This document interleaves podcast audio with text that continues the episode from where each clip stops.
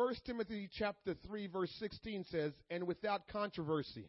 Somebody say, without controversy. You understand what that means? There's no debate, no arguing, there's no fussing, there's nothing to butt heads about. There's no problems there. It says, and without controversy, great is the mystery of godliness. So it's telling us there's no controversy. The godliness is a mysterious thing.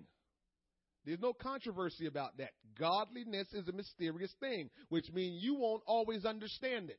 And so for us as just normal human beings trying to think that we will always understand godliness, we have missed that boat, and it's gone. It's not coming back because we will not always understand godliness. God was manifest in the flesh, justified in the spirit, seen of angels, preached unto the Gentiles, believed on in the world, received up in glory. Now, the first thing you want to take note of after we said there's no controversy, godliness is a very mysterious thing.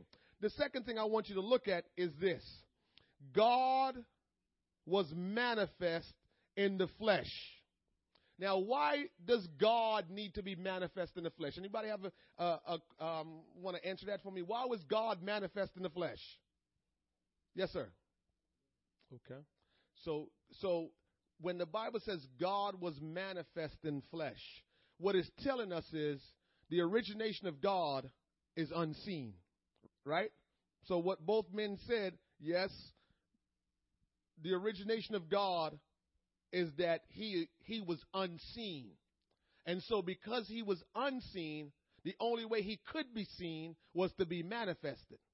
So when you look up the definition of what the Bible is telling us about manifestation, it's saying that when you manifest yourself, it means when you're manifesting something, particularly God says, I manifest, God was manifested, it's saying that he showed himself. You could not see God as an invisible spirit. So the only way to see him, he had to show himself by visible flesh. So he became a man. Right? And that's why, Teddy, it's important. That is the most essential and the most important thing to first know about the Word of God. That the invisible God that we could not see determined that he had to make himself seen.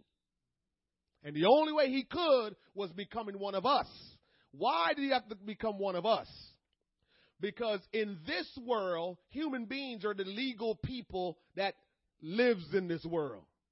So in order to be seen, he had to become like one of us legally. But let me also say this without getting you all confused. We became like him. He didn't become like us. Because what happens is how he creates. He created everything in his mind. Right? Everything that we see today was in the mind of God.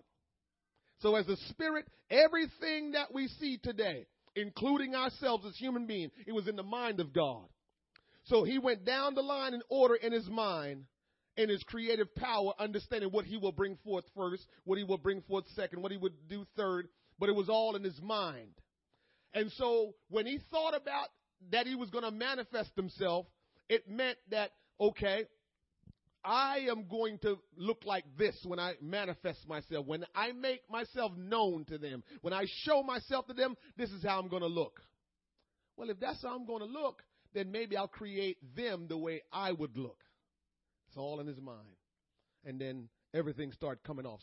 So it says God was manifest in flesh. So God needed to show himself because as a spirit, when he says, let there be light, he was invisible. He was speaking these things into existence because he was invisible. Then he says, let there be light. He was speaking these things. So the bottom line is God created everything as a spirit. But it says here to prove that he really did manifest. He says God was manifest in the flesh, justified in the spirit. Okay? So while he was flesh, he was still God. That's what he's saying. While I'm flesh, I'm still God. I didn't cease to be God because now I look like one of you all. I'm still God, even though I'm now manifested.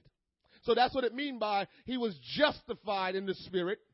He was seen of angels. So the angels that was with him in heaven, okay, they were down looking and seeing like, oh my goodness, the Almighty that's on the throne, he looks like them. This is why angels, no matter how more powerful they are than us, they find us very interesting, because they're saying, why would the Almighty that sits on the throne want to look like them? That's how special we are. So that's why angels is like at awe about us, even though they're more superior in power than us. They're in awe because they know the one that sits on the throne, the one that created them and us, and the one that created everything, came into this world looking like us. They say, what in the world is this? Who are those people? So he was justified in the spirit. He was seen of angels. He preached to the world. Preached to the world. Believed on in the world and received back up in glory. Who did that just describe? Didn't hear you? Jesus. What we just read described Jesus. Do you know that nobody is in heaven but Jesus? The Bible says no man has ascended into heaven but Jesus. Everyone that dies go into his presence, but they're not in heaven. The rapture will get us all in heaven. We'll get to that. That's not my topic tonight, but I'm just letting you know no one is in heaven but Jesus. He's the only one that ascended in heaven. So when it says believed on in this world and received up in glory, it can only be talking about Jesus, because only one ever went into heaven. Nobody else went to heaven. Read your Bible, check it out good as you can, and you will not see that anyone ever went to heaven. They went into the presence of God, but they never went to heaven. Say again? In the presence of God. Nobody's in heaven. Well, that's a whole different ballgame. I won't get into that right now. But nobody's in heaven. Just God himself. Everybody else is in his presence. Someone describe it like this, and we don't have Bible for it, so don't tell anybody this. Someone describe it like this. This room is heaven, and the vestibule out there is where everybody is waiting to get in. Now, we don't have Bible for that, so don't tell anybody that, but it makes sense. So the presence of God, the awesome presence of God filled heaven, but of course the vestibule or the gateway that leads to heaven is filled with his presence too. They're just not in his dwelling place. We will be in the dwelling place when the rapture takes place. So that's why only person this scripture could be talking about in 1 Timothy 3:16, it only could be talking about Jesus Christ. So we know Jesus Christ is God in the flesh. Yes, sir. Absolutely. The tabernacle is set up to represent everything about Jesus' coming and resurrection and ascension. Yes. What is the meaning? I didn't state what I'm talking about tonight, and I will state it now. The topic of this Bible study tonight is the manifestation of God. The manifestation of God. Why was God manifested? Now, I'm sure we can come up with some answers, but I'm going to let you answer it. I'm going to answer it tonight for you biblically, not by what we can just throw together, but biblically, because the scriptures always interpret itself. So we're going to let the scripture tell us why God manifested. Yes.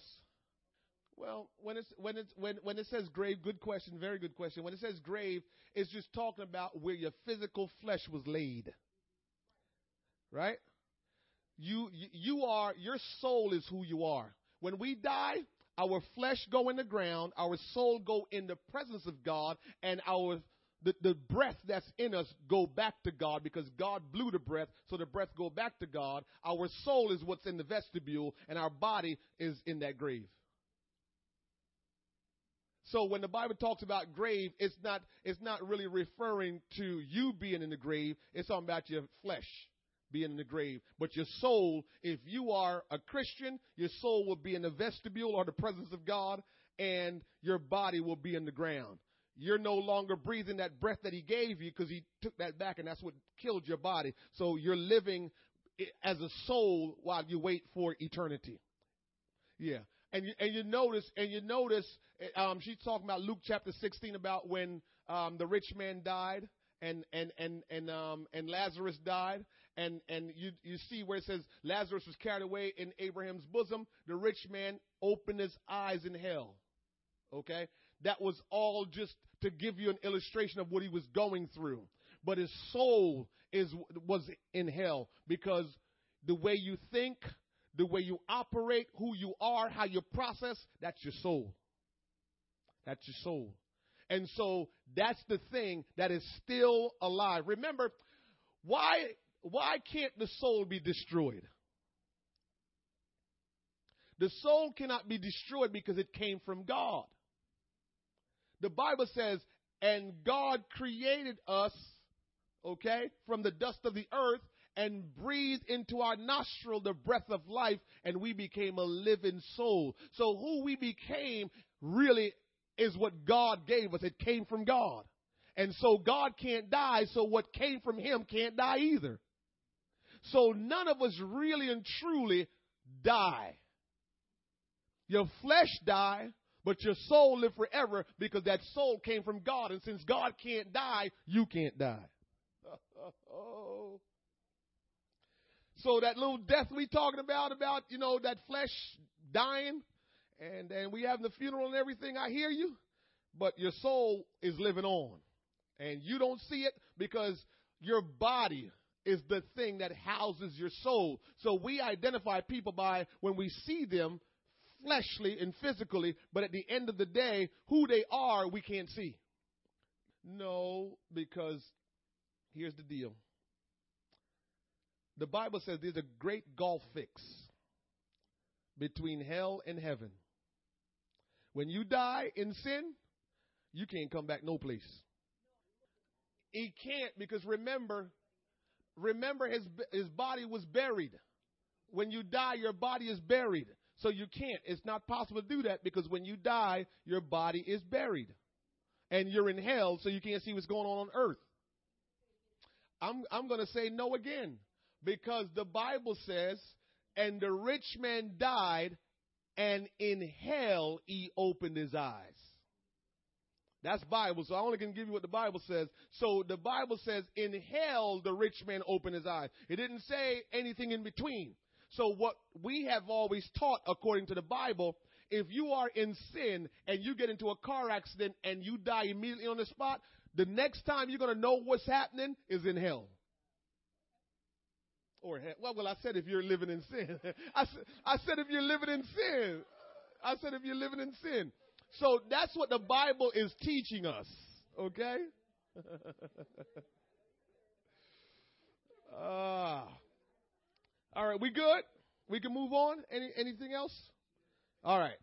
So manifestation means to show thyself. Now, to make your point, Brother Henry, I knew because you were a Bible scholar, you was going to mention this a little bit, but here's what the scripture, the clear scripture that you probably was trying to remember to give me is 1 John chapter 4, verse 12, and even verse 13 says this, no man had seen God at any time. No man has ever seen God at any time. So the bottom line is, in order for us to have seen God, he had to make himself known to us. He had to manifest himself. He had to show himself. And so to think that we are serving a God that won't show himself to us is to not understand who God really is, because God wants to show himself to us, right? So no man had ever seen God at any time, but we have seen Jesus Christ. Right? And so the way how we're able to see God is by him manifesting himself in a human. If we love one another, God dwelleth in us, and his love is perfected in us. Hereby know we that we dwell in him, and he in us, because he had given us of his spirit. So we can't see God, but how do we know? Because just think about it. We have never seen Jesus. So the people that are living here today in earth, all of us, we've never seen Jesus. So even though we know we've never seen God, but God manifested and became a man and we know him as Jesus Christ, we know we have never seen Jesus Christ. So we've never seen God, because no man has ever seen God, but we that are living now has never seen Jesus. So we have never seen God in any shape or form. But this scripture says that if we love one another, his love is perfected in us, or it says God dwelleth in us and his love is perfected in us. That's very deep there. If we love one another, listen to this. If we love one another, God dwell in us. Now, some people take that to the extreme and says, well, God must dwell in me. The only way God dwell in you, if the love that you show to people is the love God is talking about and not the love you have made up as a definition. So I don't want you to get carried away and says, well, God dwell in me because I love people. Well, according to who that you love people? According to how you look at it? According to what you have been taught by your parents or people you know? Or according to the Bible? Because the Bible's love is different from our love. So when we demonstrate the Bible love, then we can say God dwell in us. And it says here, it says that hereby know we that we dwell in him and he in us, because he had given us of his spirit. So the Bible says God is love.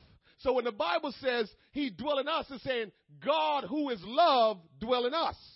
And the way to prove God is in us is by showing his character and nature. What is that? Love. So we're going to say we love God, and we're going to say that God dwell in us. Then we have to show love like he showed love. It's not, listen, you know what I always say. Love is not an emotion, but if you love, you will show emotion. Right? Love, you can't be emotional all the time and say that proves you love somebody. No. You can be emotional and all we know. You know what I said a long time ago? Addiction is very close to love in our mind. We can be addicted to something and we claim that is love. No. You just addicted to that thing, or you just selfish and you have something that you don't want to let go. So you're going to act like you love it, but you really don't. It's your selfish desire that's saying, I don't want to lose that. That ain't love. That's just you being selfish, ready to fight for all that you need to fight for to make sure you don't lose that. So love will make you show emotions. But not showing emotion don't mean you love. And I learned that very well, because I like to say our elders, very few of our real elders, I ain't talking about, 50s and 60s. I'm talking about real elders. Real elders understood love, and it wasn't a whole lot of affection coming behind it. They did. Because what is love? I'm not going to get deep into it, but the bottom line is, I always go with this, Bear. For God so loved the world that he came himself into this world. And all I can think about is he sacrificed everything that he was enjoying to make sure the people he loved was happy. That's all I know. Because heaven is so great. Who in the world in their right mind, Brother D, who in their right mind on the throne? Enjoying all the glory of it and says, well, let me go down to that place called earth that's all corrupt and nasty and sinful, and let me just go down there and, become like one of them and let sin get on me and do everything I got to do to die for them. Who wants to do that? That's ridiculous. That's too much for people that know what they're doing and still choose to do it. Not even like we were ignorant. We knew what we were doing. We had the word of God, but we still decide I'm living the way I want. And God says I'm still going down there to help them. He knew exactly what would still happen, but he still do it. Still did it. So my point is, that's some love. If you want to check and say what love really is will you sacrifice everything, all of your comfort, all of what you like, all of what you enjoy? Will you sacrifice all of that just so the one or the ones you say you love will be benefited? And most of the times, we will give enough until we get to a point where we say, that I'm not doing. That I'm not doing. I'll do this and I'll do that. And you know that you're not doing? That you say you're not doing, that's the real sacrifice that would have proved you love. Because normally we do what we can handle. All right, I'm good with this. I'm good with this. Can I go without lunch for the next 2 weeks by giving my kids the money? Okay, I'm good with that. And we can run down the line of good. And then there comes a situation where you're saying, well, hold on now. Let's talk about that. And I didn't read anywhere in the scripture where Jesus was having a discussion in heaven whether he should come or he shouldn't come. It just said he loved and he came. Let's move on. 1 John 3:1, it says this: Behold, what manner of love the Father had bestowed upon us, that we should be called the sons of God. Therefore the world knoweth us not, because it knew him not. Beloved, now are we the sons of God, and it doth not yet appear what we shall be. But we know that when he shall appear, we shall be like him, for we shall see him as he is.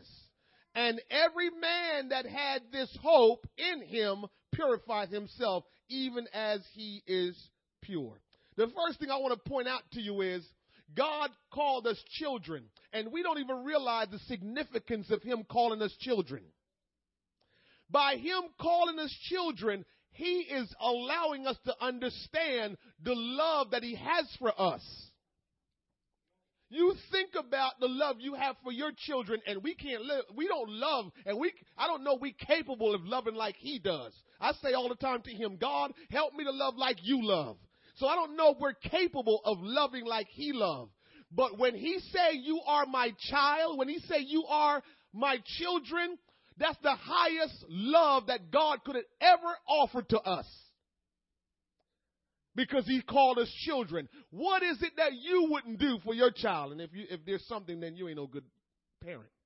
But what is it that you wouldn't do for your child? And that's what he's trying to let us know. That once he called us his children, he is saying, there's nothing that I wouldn't do for y'all. That's how much I love you, because I called you children. He says that he has bestowed, the love that he has bestowed upon us, that we are called the sons of God. Therefore, listen to this one, therefore the world knoweth us not. The world knoweth us not, because it knew him not. Let me tell you something. As a child of God, the people that are not children of God, they won't know you.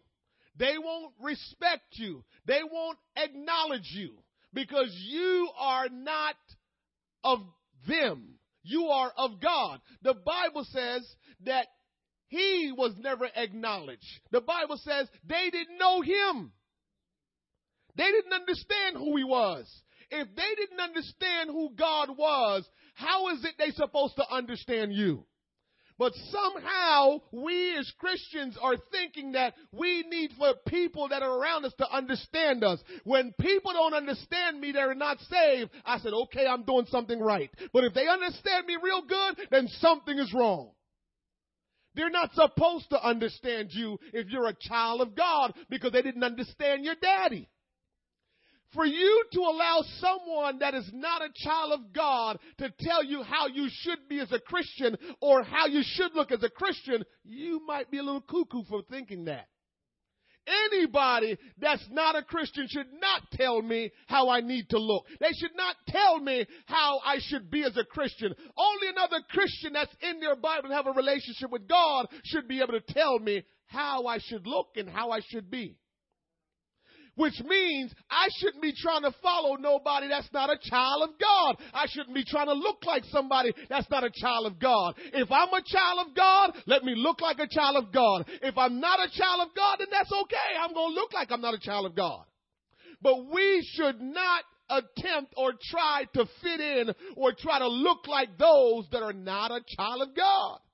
And to listen to them and say, oh, I don't know if that's how a Christian should be. Pay them no mind. They're not a child of God. How they know what a Christian should be?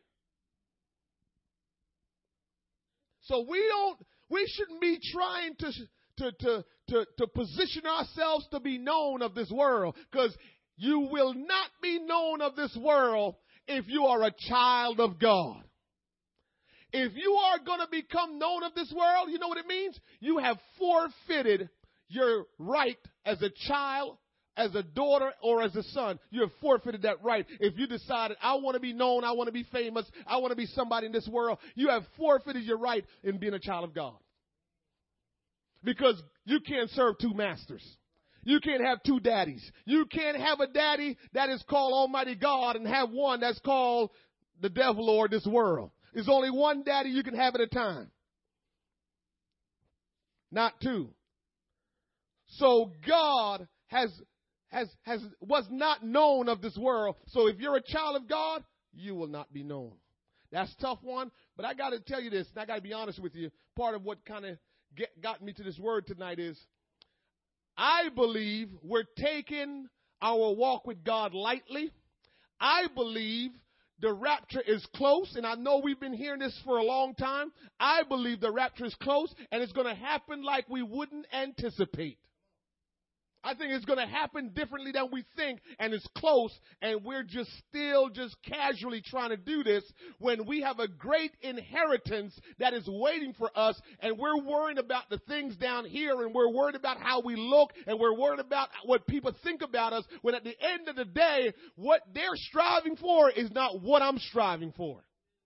So I can't worry about what they think about me. I got to look the way God want me to look. I got to dress the way God want me to dress. I got to talk the way God want me to talk, because I belong to Him. I'm a child of God. When somebody asks you why you look like that, because I'm a child of God. Why you talk like that, because I'm a child of God. Why you dress like that, because I'm a child of God. Why you go to church like that, because I'm a child of God. Why you read your Bible so much, because I'm a child of God. Why you pray all the time, because I'm a child of God. That's all it comes down to. He's my daddy, and I'm His child.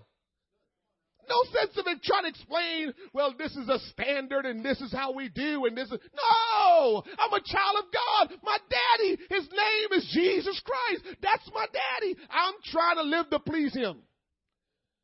The other day, a while back, Jordan always tried to do things on his own, and I appreciate that, and I will never discourage him not to try to do things on his own. But sometimes he get a little beyond himself and try to do more, and he make a mess. And so a while back, he tried to do something on his own. He spilled something, and I was upset with him. And we got it straight now. So a couple days ago, I came in the house, and he was drinking something, and the lid wasn't tightly on it. And he was so happy to see me, and he picked it up and was trying to show me what he was drinking. Splash.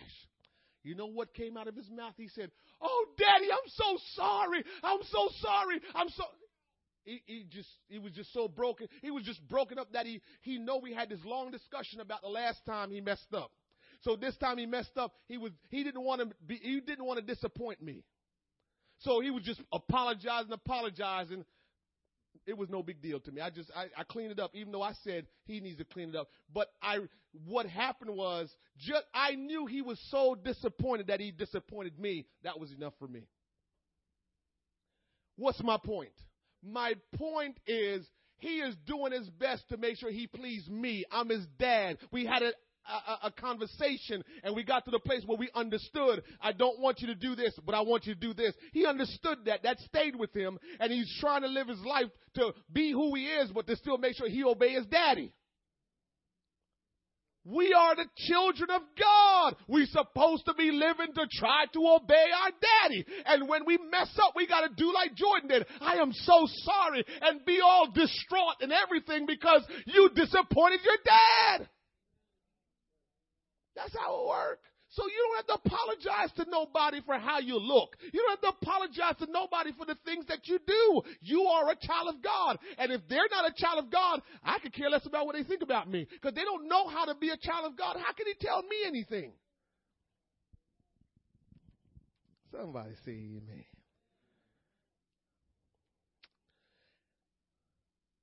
though we are children of God, there is no physical evidence of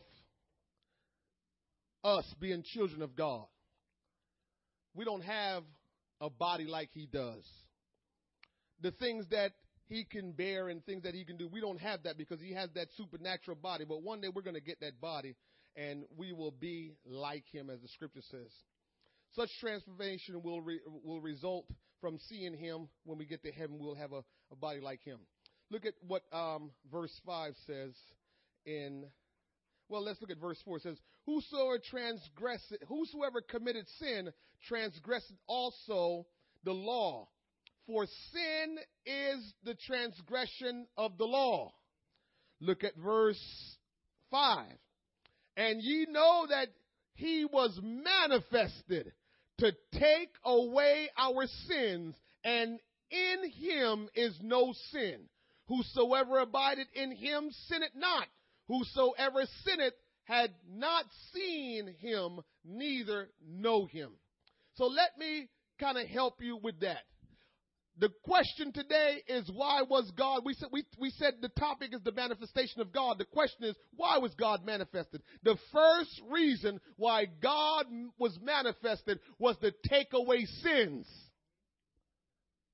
The first reason for why God was manifested was to take away our sins. That's why he became a man, because as God, he didn't have flesh and blood. As God, you couldn't kill him. As God, you couldn't see him. So he couldn't do anything about the sin problem as God. That's why the Old Testament, all throughout the Old Testament, Brother Teddy, they talked about God. You never read Jesus in the Old Testament because it was God, the invisible one. And so because the invisible one was the one that was present in the Old Testament, they had to use animal blood. They had to kill animals and shed the animal blood to remove sins. So because they had to use animal bloods back then, if we had continued, we would probably have no animals today. So that's what they used in the Old Testament to get rid of sins.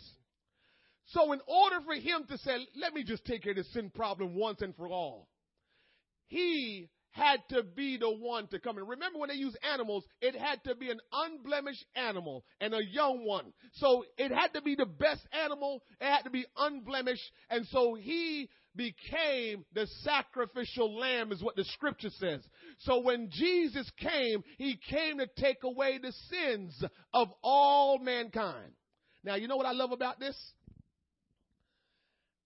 Only one that's without sin could have taken away and dealt with the sin problem we had. No one that had sin in their life, that had committed sin, could be the one to take on the problems of sin, to handle the sin problem. No one. You know what that means clearly? All of us, according to the scripture, have sinned. We look silly when we talk about each other's sin. We're silly. We look ridiculous when we talk about each other's sin. We do. Because if we were so good, God would have said, all right, since you so good and you never sin, I'm going to let you be the one to die for them. Because you have no sin. You're just pure as a driven snow. You are the one that is unblemished. You're just fantastic. You're just awesome. So I'm going to let you die for them. I'm going to let your blood be shed to remove their sins. So it meant that there was not one person, Teddy, qualified to die for anybody. No person in all the world was qualified to die to remove sin. None. If that's the case, how in the world can we ever look at someone and say, yeah, because you blah, blah, blah, because, yeah, you did. Are you kidding me? You kidding me? We all have sin, and we all still sin. So the bottom line is, we look silly criticizing each other. All we can do when somebody sins is to try to go to them and help restore them. That's all we can do. Or if we're just not in a position to go and help restore them, we need to pray that God will send somebody to help them get restored. That's all we can do when people are sinning. And check this out. The only people that sin are people that are children of God. Because if you're not a child of God, you're just living with how you know how to live. So we should never roll up on somebody's time and talk about, you ain't right, you sinning. That's why we don't have any right to ever get into the homosexual conversation or the lesbian conversation. We don't need to get into that, because if they're not living for God, what does it matter? We get crazy about that and we want to stand on our Christian platform. Yeah, because it's a sin. They're not living for God. Who cares? Now, if they're living for God and they're struggling with that sin, now we can pray and say, God, will you use me to help them get restored? And will you deliver them from that sin, because they're your child and they have a problem? But if they're living in the world and they're doing what the world do, why are we going to get all worked up about it? They're not children of God. It grieves us and we want to pray that they get saved. But it's not right for Christians to stand on their soapbox and talk about the homosexuals and the gays and people that's doing wrong. That's clearly showing you their life is according to this world. It's not according to the things of God. We just need to pray for them. So God was manifested in flesh to deal with the sin problem that we were experiencing. Nobody else could have done that. Only he could have done that. And so he came to deal with the sin problem. No one who lives or abides in Christ keeps on sinning. I'm going to work with that a little bit. No one who continues to sin has either seen or know him. A child of God does not sin habitually. Somebody say habitually. That is, sin is not his or her way of life. The scripture is not saying that sinless perfection must be achieved and that those who fail to do so lose salvation. So the Bible is not telling us all of us must live sinless after we get saved and be perfect. It's just saying your sin should not be habitual. Your sin should not be just normal and natural to you. It's supposed to be unnatural. You're supposed to act like Jordan did the other day when you sin against God. You're supposed to freak out. Oh, my goodness, God, I'm so sorry. Oh, that's how we're supposed to act when we sin against him. Because what we realize, we're disappointing him. We're dropping the ball. We're disobeying him. And if you are his child, that's supposed to disturb you. It's supposed to make you uncomfortable. When you're comfortable with sinning, it means you're not in relationship with him. Can't be in relationship with him and be comfortable with sin. Can't. Sin can never come out of seeing and knowing God. So you having a relationship with God, sin can't come out of that. It can never be a part of the experience of abiding in God. No one who abides in God sins willingly. For the child of God, sin is abnormal and unnatural. His whole bent of life is away from sin. The fact remains, however, that Christians do not experience the sinless life perfectly on this earth. Christians still experiences a genuine struggle with the flesh and overcome its impulses only by the help of the Holy Ghost. So what sin try to do sometimes is catch us off guard, because we were so used to sinning, meaning doing wrong, disobeying God all of our lives, that when we get saved and become children of God, it seems like sometimes some things just impulsively come up in our life and we do it. You know, we get impulse to tell a lie. Because we live like that for so long, so our impulse makes us want to lie. But if you become a child of God, which means God's Spirit dwells in you, every time something like that is going to happen, that Holy Ghost is in you to check you. No, don't do that. Because we were naturally sinners before we came to God. And so our impulse still challenges us to make us do things that are not pleasing to God. But that's why we need the Holy Ghost. Anybody that try to tell you you don't need the Holy Ghost, they're not a child of God. They're not a child of God. My kids got me in them. Your kids got you in them. There's no way we're going to be a child of God and don't have God in us. Some of this stuff is simple. Why so simple? Maybe it's just me. Some of this stuff is simple, and somehow, I don't know, we don't make the connection. I don't know. Maybe since God made me realize how natural things and spiritual things run parallel, I guess since that, it just makes things a lot simple for me. But to me, if your children got you in them, how in the world you expect to be a child of God and don't have God in you? Don't make sense. Don't make sense, Teddy. So for people to be uncomfortable with the Holy Ghost or the Holy Spirit dwelling in them and talking in tongues and moving by God's power, you're crazy if you don't think that's normal. And if you don't think it's normal, then you got to ask yourself, am I really a child of God? Am I really a son of God or a daughter of God? Because I'm not supposed to be like the normal people. If I'm like the normal people, I must not have God. But if I'm abnormal and I speak this language that nobody understands, I just bust out speaking it, I just pray like I'm crazy and I'm just not normal, then yeah, maybe I am a son of God. Maybe I am a child of God because I'm acting that way. But if I'm acting the way where everybody like, okay, it's okay to scream. It's okay to run the aisle. It's okay to lift your hands. It's okay to praise the Lord. It's okay to clap your hands. I have determined that you must see me and says, what's wrong with him? What's going on with him? Why is he passionate like that? I need somebody to look at me and ask, why is he like that? Because I'm a son of God. Because I'm a daughter of God. Because I'm a man of God. You need to look at somebody and say, yeah, buddy. And if somebody look at you and you too cool, oh, you might have to check yourself. Because God's children got them.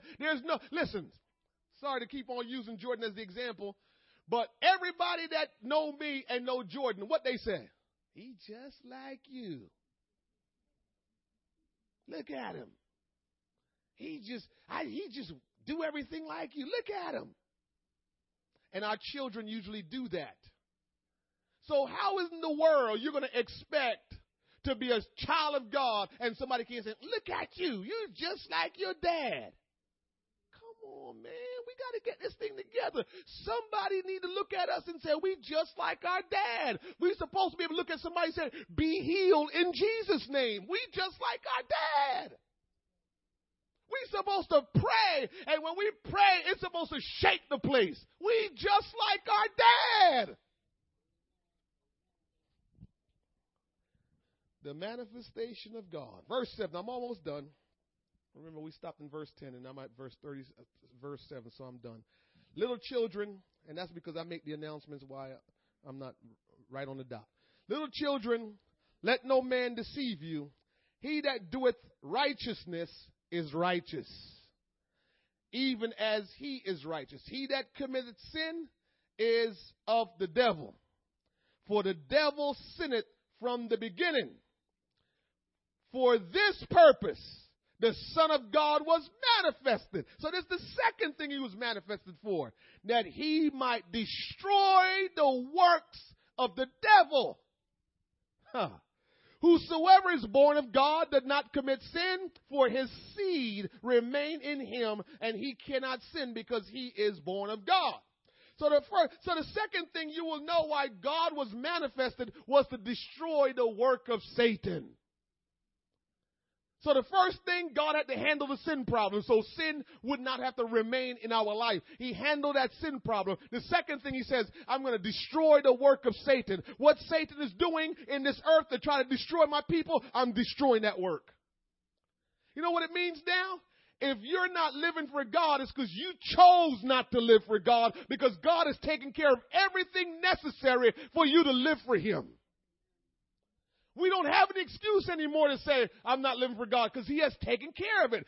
Sin would have stopped you from going to heaven. He says, I'll take care of that. And then the devil that's giving you fits would have stopped you from going to hell, from going to heaven. He says, I'll take care of that too. So you don't have to worry about sin staying in your life, and you don't have to worry about the devil controlling you, because he took care of both those problems. So he manifested to take care of these two big problems that we have, which was sin and the devil.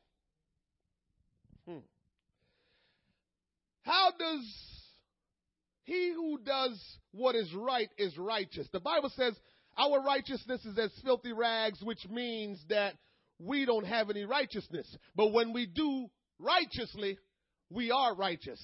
So all we do is copy our daddy, do what our daddy did, and we become like our daddy. So we don't have righteousness, but when we obey his word, we become righteous. Just as he is righteous, only righteousness springs from a righteous nature. We don't have a righteous nature, but guess what again? With him dwelling in us, he springs up righteousness in us. We don't have righteousness on our own. Somebody that don't have God in them don't have the capacity to really love somebody. Somebody that don't have God in them don't have the capacity to be righteous. So it's only by having God in you can you really love. I'm not saying everybody that got God in them is really doing it. I'm saying you have the capacity to love if God is in you. His spirit is in you. You have the capacity to be righteous if God is in you. It's not on your strength, but it's on the strength of the Holy Ghost. God in you. That's how you become righteous. All sin of whatever kind or whatever degree is satanic in nature. Sin was originated by Satan. When there was no Satan, Satan sinned. Nobody tempted him to sin. He just sinned. That is why he don't have a chance to repent and get right, because he didn't have anybody messing with him saying, you just don't need to go ahead and do that. We have the chance to get right and live for God because we were being provoked by Satan to sin. Remember the first sin? What was the first sin? In the garden, right? I mean, after the first sin, because the first sin is Satan sinning against God. That's the first sin. But the second sin, after he sinned against God, he says, I'm going to make y'all like me. And so he went down in the garden to try to get Eve, and he did. So the bottom line is, he is the author of sin. He started sin. When there was no one to tempt him, he sinned. But all of us are tempted by him to sin, because he started that in the garden. So sin is of Satan and is not of anything else. It's not even of you.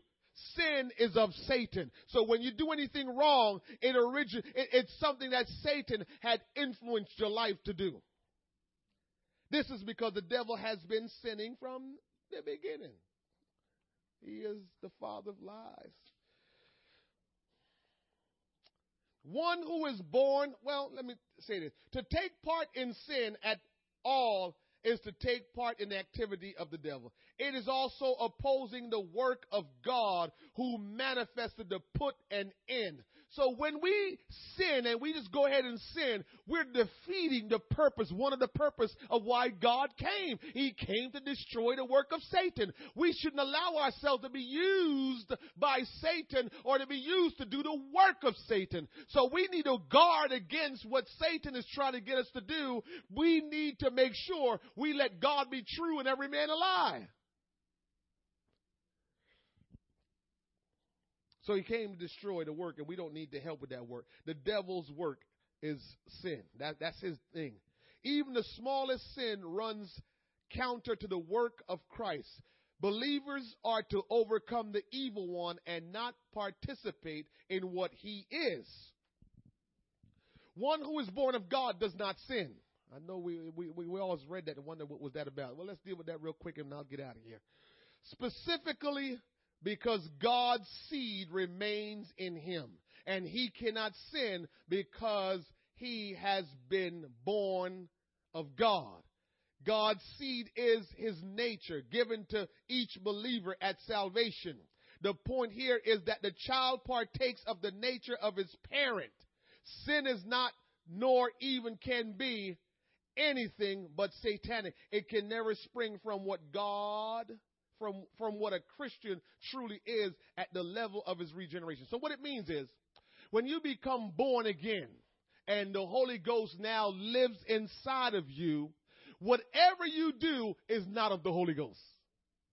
Whatever sin you commit is not of the Holy Ghost. It's not of the Spirit. It's not of God. So with the Holy Ghost dwelling in you, when you do wrong, it had nothing to do with God in you. So if you live by what God is in you, then you never sin.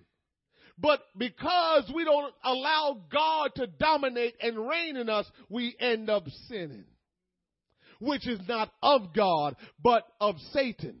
The nature of Satan. Now, we like to say our flesh. Yes, it's our flesh that gets pulled away by its own lust, and that's true. But what I'm saying is even when you commit that sin, it now supports what Satan did from the beginning. And so, with God dwelling in you, God cannot sin. So God in you never causes you to sin. That's why there's a scripture that says that, you know, God don't tempt any man.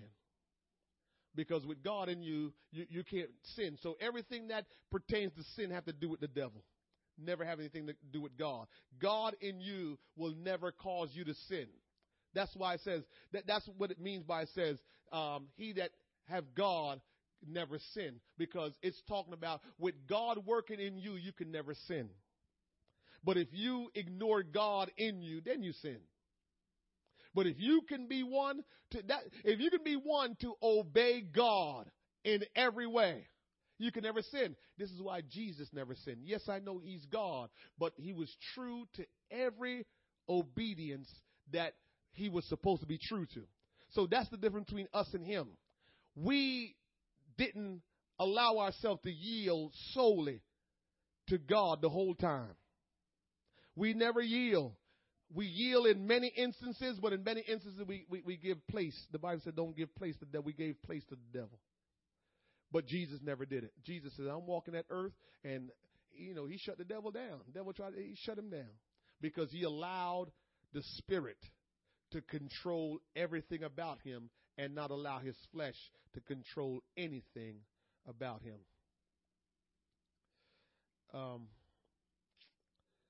Let's finish up here.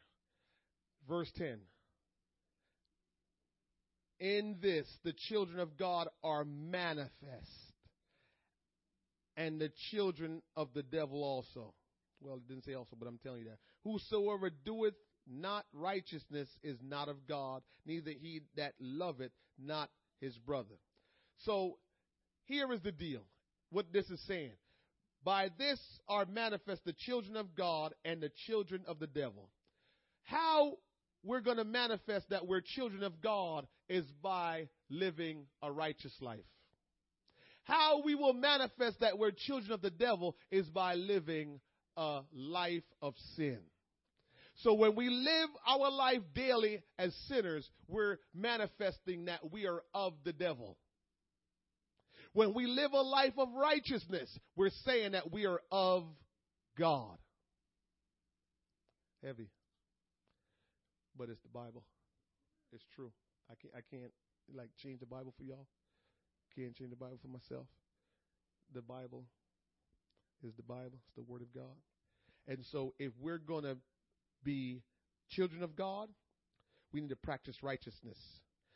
If we continue to live in sin, then we're of the devil.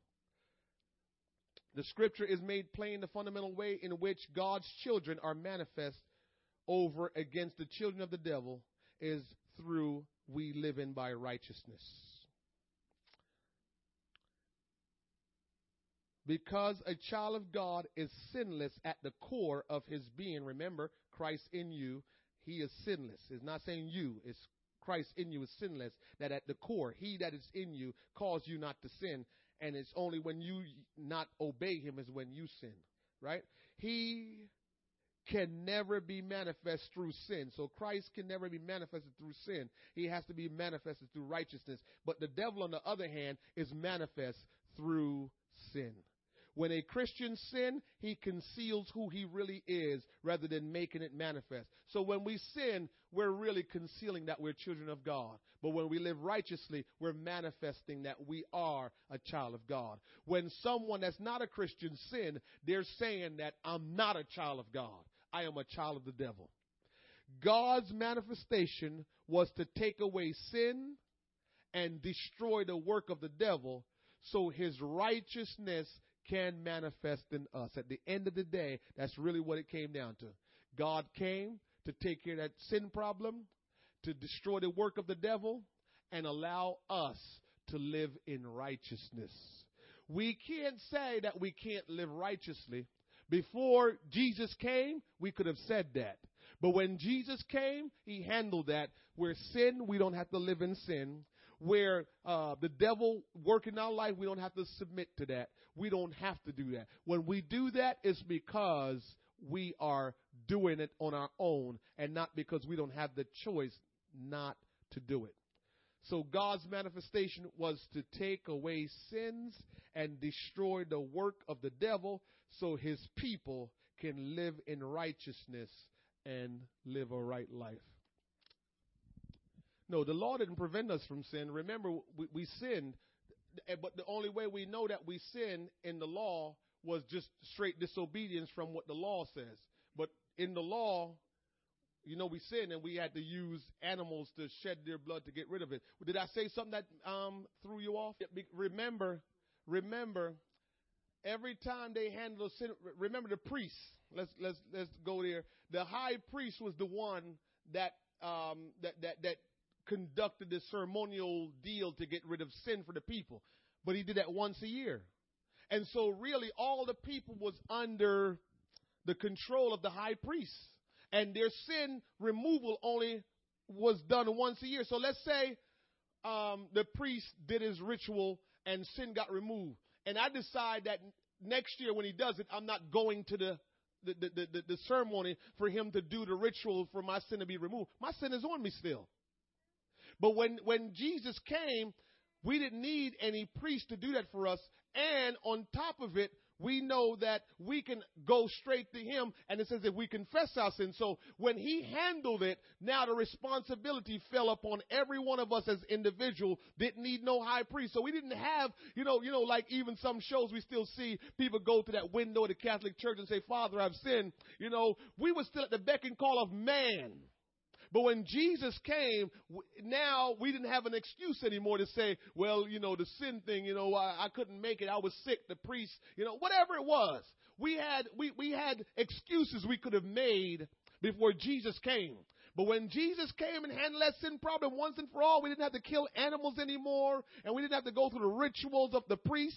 Now the responsibility falls squarely on our shoulders. That's why 1 John 1:9 says, if we confess our sins, he is faithful and just to forgive us of our sins and cleanse us from all unrighteousness. So sin has always been a problem, but Jesus handled it once and for all, where it was not temporarily removed from us. And so when he came, it could be removed from us forever.